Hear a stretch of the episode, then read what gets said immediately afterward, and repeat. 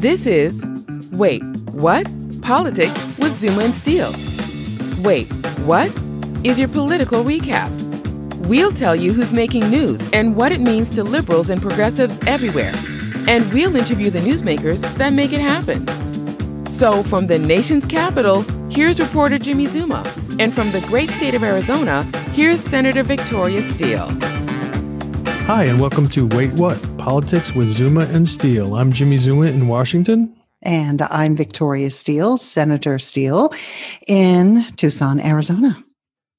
How are you, Victoria? I am nice and warm. I was driving around yesterday, and the little temperature gauge on my car said 110 degrees. That's hot. Good to be in the desert. Yeah. This story is also hot we want to talk about today. Yes. Alex Acosta quit his job as Secretary of Labor last week. He's about the 20th number one or number two agency official to quit during the Trump administration in two short years, which is a record. They're just hemorrhaging people. That's right. Another one bites the dust is what I always hear, and I always hear that music in my head when this happens. Alex was particularly unqualified for his job. Yeah, Acosta was particularly unqualified for his job and has a really sordid history around it. You know, the Department of Labor is in charge of workplace rules to prevent sexual harassment. And that, of course, winds back to another big story of last week, Jeffrey Epstein. And to see how this all fits together and what led to Alex Acosta's quitting or getting fired scenario last week, you really have to go back to the 1970s. It all began in the 1970s when William Barr's father hired Jeffrey Epstein with no educational qualifications to be a teacher at the prestigious Dalton School in New York City, a prep school in New York City. He had been brought in to bring order to the school. So I guess he thought the best way to do that was to bring in Jeffrey Epstein.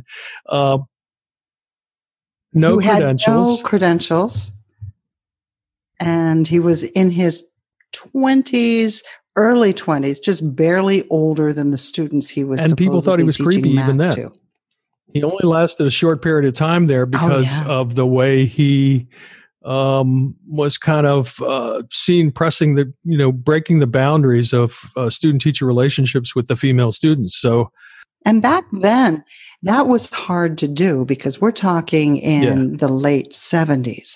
And, to push the boundaries in the late 70s, I remember what it was like being in high school in those days, and pretty much anything went. So for him to be seen as, it was the 70s. God, he was over the top. For him to be creeping people out, he had to be pretty over the top.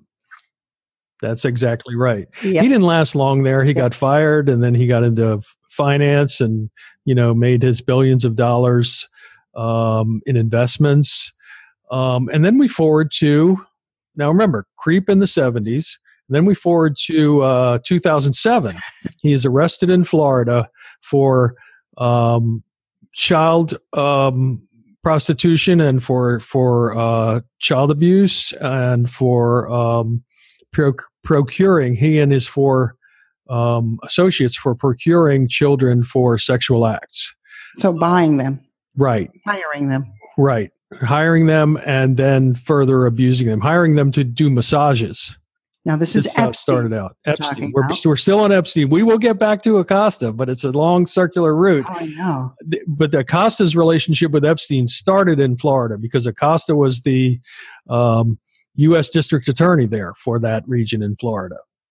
And that was the first connection that they had. So here's what happened in that case. There were 45 victims in that case, 45 known victims. The FBI was continuing to investigate the case. The state's attorney of Florida was continuing to investigate the case. And Alex Acosta was the federal representative on the case. And one day in 2008, Acosta announced that he had made a plea deal with Jeffrey Epstein. This came as a complete surprise to the FBI, to the Florida state's attorney, and to the victims who had never been notified that a plea deal was in the works. And that's actually against the law. Right. That's illegal. They have a right to be notified that a plea deal is in the works, and they have a right to you know, give their views on it. So Acosta just announces that this plea deal was made, and you know, people think it's not quite right, but they don't really realize how wrong it is. And as a part of this plea deal, he pleaded guilty. He served a year in a jail, but during that time, he was able to leave every day, 6 days a week, to go do his quote unquote business. And he was allowed to go out and have lunch. Right. Go to his house. What a jail. Where the crimes occurred. You know, go snooping around the park for young girls, whatever. You know, he could do whatever he wanted, which is really not the kind of jail time that normal sexual predators do, but it was part of this plea agreement that he could do that 6 days a week. He would have to register as a sex offender, but he would be out of jail in less than a year. And, but the most interesting thing about the plea deal is it not only gave immunity from further prosecution to Epstein, but it also gave immunity to his four procurers, people that work for him that he had hired to collect young girls for him to abuse. But the most intriguing thing about it is it gave immunity to any other person who may be caught up in the investigation as a potential perpetrator. And that's really a story of the small world that exists in the elite communities, the communities, you know, whether it's Manhattan in New York City or Palm Beach, whether it's Palm Beach in Florida where this happened, or whether it's Washington, D.C., where Alex Acosta left his post last week. It's so strange that it has that provision in there that these unnamed, assumedly rich men, because it was basically rich men that came to his parties. Donald Trump was one of them. And, you know, small world, all these intersections, Bill Barr's father, Jeffrey Epstein, Donald Trump, Alex Acosta. Okay, you talk a little bit about how Donald Trump is included in this story. Yes, Donald Trump was known to frequent the parties that Jeffrey Epstein had. And we know that Donald Trump was at the same parties as some of these girls were. You know, Epstein would offer them to his friends for them to rape at these parties. Some of these parties were described by the victims as being orgies. Orgies. Now, we have no direct knowledge that Trump participated in that, or that Trump was a rapist at that time, in that occasion, but we do know that he was there in the same places that these girls were, and many other, you know, Palm Beach high social men. You know, Palm Beach is a community of rich people surrounded by Palm Beach County, which is a community of poor people. But the rich guys get together and they go to parties, and Epstein was a notable party giver in that time. And everybody kind of knew he was dirty. You know, he always seemed to get away with what he was doing because of who he knew, I think. And because of how much money he had. Epstein was, he hired a dream team of attorneys for those first cases. Right. And they played dirty. They played real dirty. They he'd hire investigators to private eyes to sit out in front of the victims, the alleged victims' homes. To intimidate them. He would. It wasn't to surveil them. It was to intimidate them. Right. And you know, the guy was there to make it known that he was there and scare them. Right. And the FBI reports show tons of cases where the victims in these cases, the alleged victims, were afraid to come forward for many reasons. One of the reasons were because they didn't want to hurt him. They actually liked him. This is part of that grooming where you can get people to do, you know, unspeakable things by befriending them and giving them money and making them feel safe and secure, but they knew better than to cross him. And, you know, one of the people that has come out against him, initially, she is now living in Australia and refuses to talk about this with anybody. And people are scared of what he can do and his money. And what he has done. They don't want to relive what he has done. Yes. So I bet you're wondering how all this has circles back to Alex Acosta, but just hang on. We're going to get there. Okay. Jimmy's going to continue the bedtime story. Right. He got the sweetheart deal from Alex Acosta that not only gave him immunity from further charges, but gave everybody who was caught immunity from further charges and gave everybody who wasn't caught yet immunity from further charges. I've never seen anything like that in a plea deal before. And not only did it do those things, which is awful, but it took charges that would have put him in federal penitentiary for the rest of his life without any sweetheart deals at all for child rape. Right. And now multiple serial child rape. He is the serial killer of rapists. So what it did was it took away child rape and just talked about it being prostitution, which makes it look like the people that he was raping were adults and consenting. I mean, this guy makes R. Kelly look like an amateur. Yeah. Yeah, seriously. Another prolific serial rapist. Yeah, it seems, and we will see. You know, he's going to get a trial, so we'll see what happens with him. Jeffrey Epstein is already convicted of these sexual crimes, even if he didn't serve the punishment that he should have. Right, I'm comfortable calling him a sexual predator. So he's free to do that. He's free to continue doing that, and apparently that's what he does. He continues to live the lifestyle he has lived up until this year. And this year, the district attorney in New York, now the Florida plea agreement only applied to the Florida district, the federal district in Florida. The New York district was not bound by that plea agreement. So just last week. And can I just interrupt you for just a minute, sure, Jimmy, because a little earlier you had just said that the plea agreement made special provisions that investigators could never go after certain people or certain suspected people, and that is highly unusual. Could talk about that just a little bit more, because that's really key here. Well, it is key because we don't know the involvement of these unnamed co-conspirators, co-rapists. We don't know who they are. We know there's somebody in Palm Beach society, somebody who went to his parties, but we don't know who they are. And people who recruited the girls.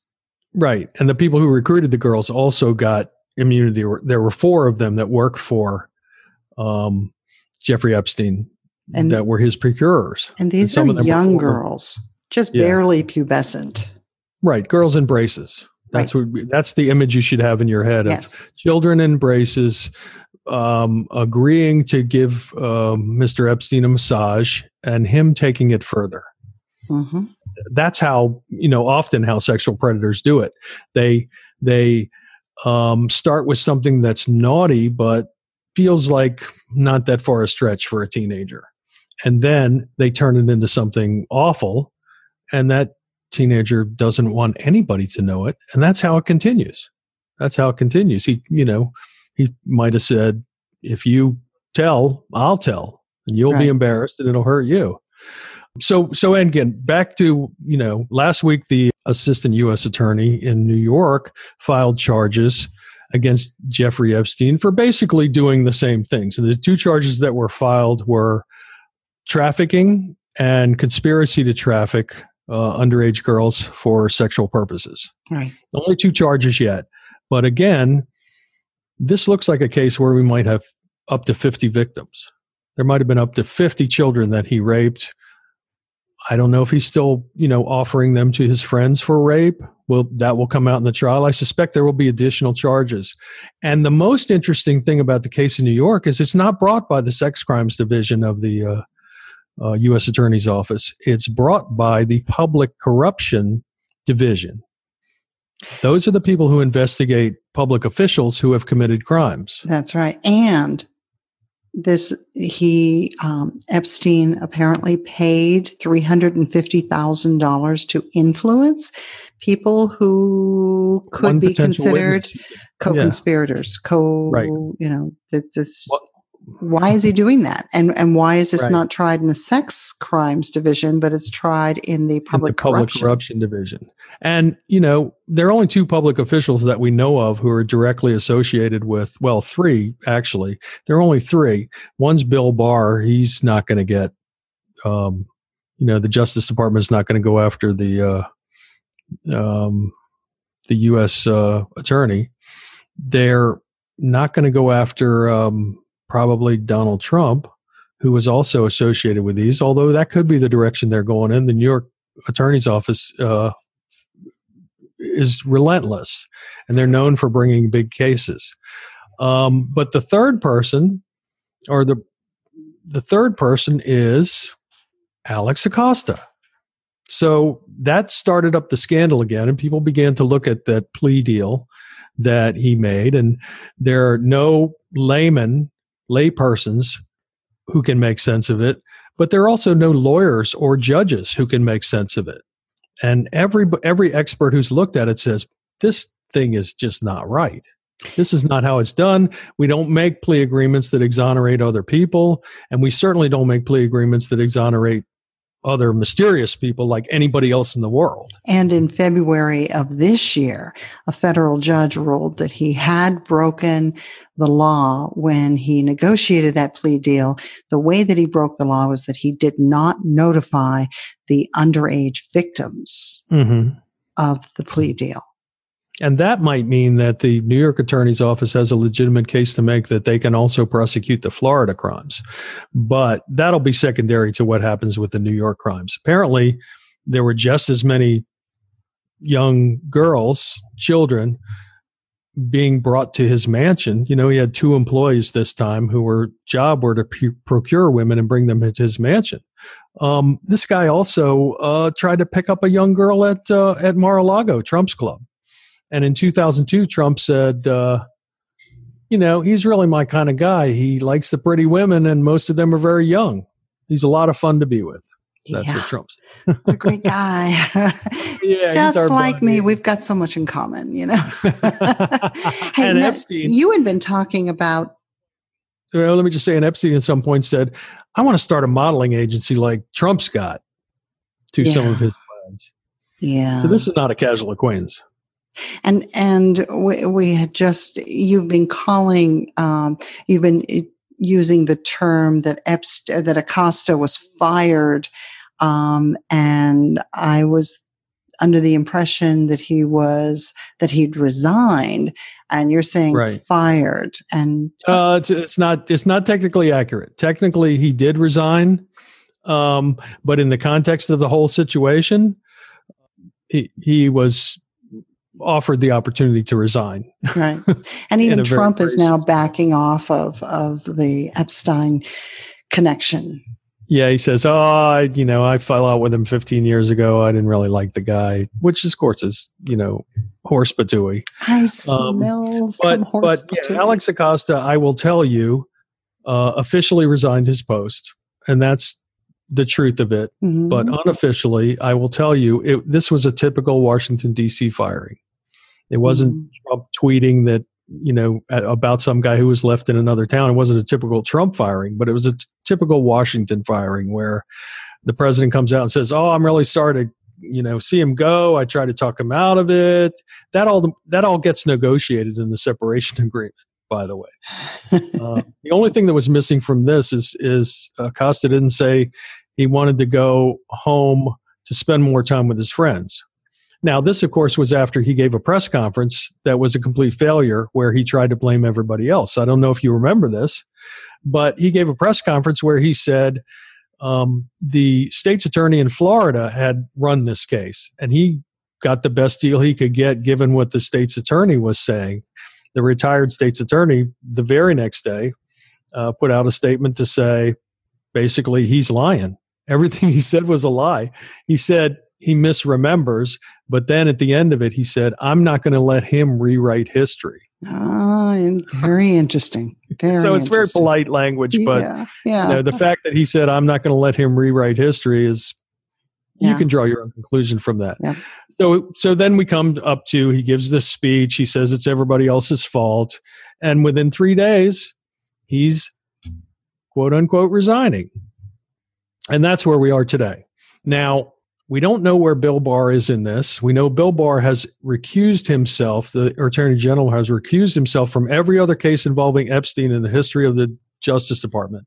He was around for the last one. He was around for a few other cases Epstein was involved in. And every time he recused himself, because of his personal relationship, his father hiring the guy to teach at the school and them being acquaintances. Mm-hmm. This time he has said he will not recuse himself. That's interesting. Yes, it's different from how he handled his appropriate caution in the past.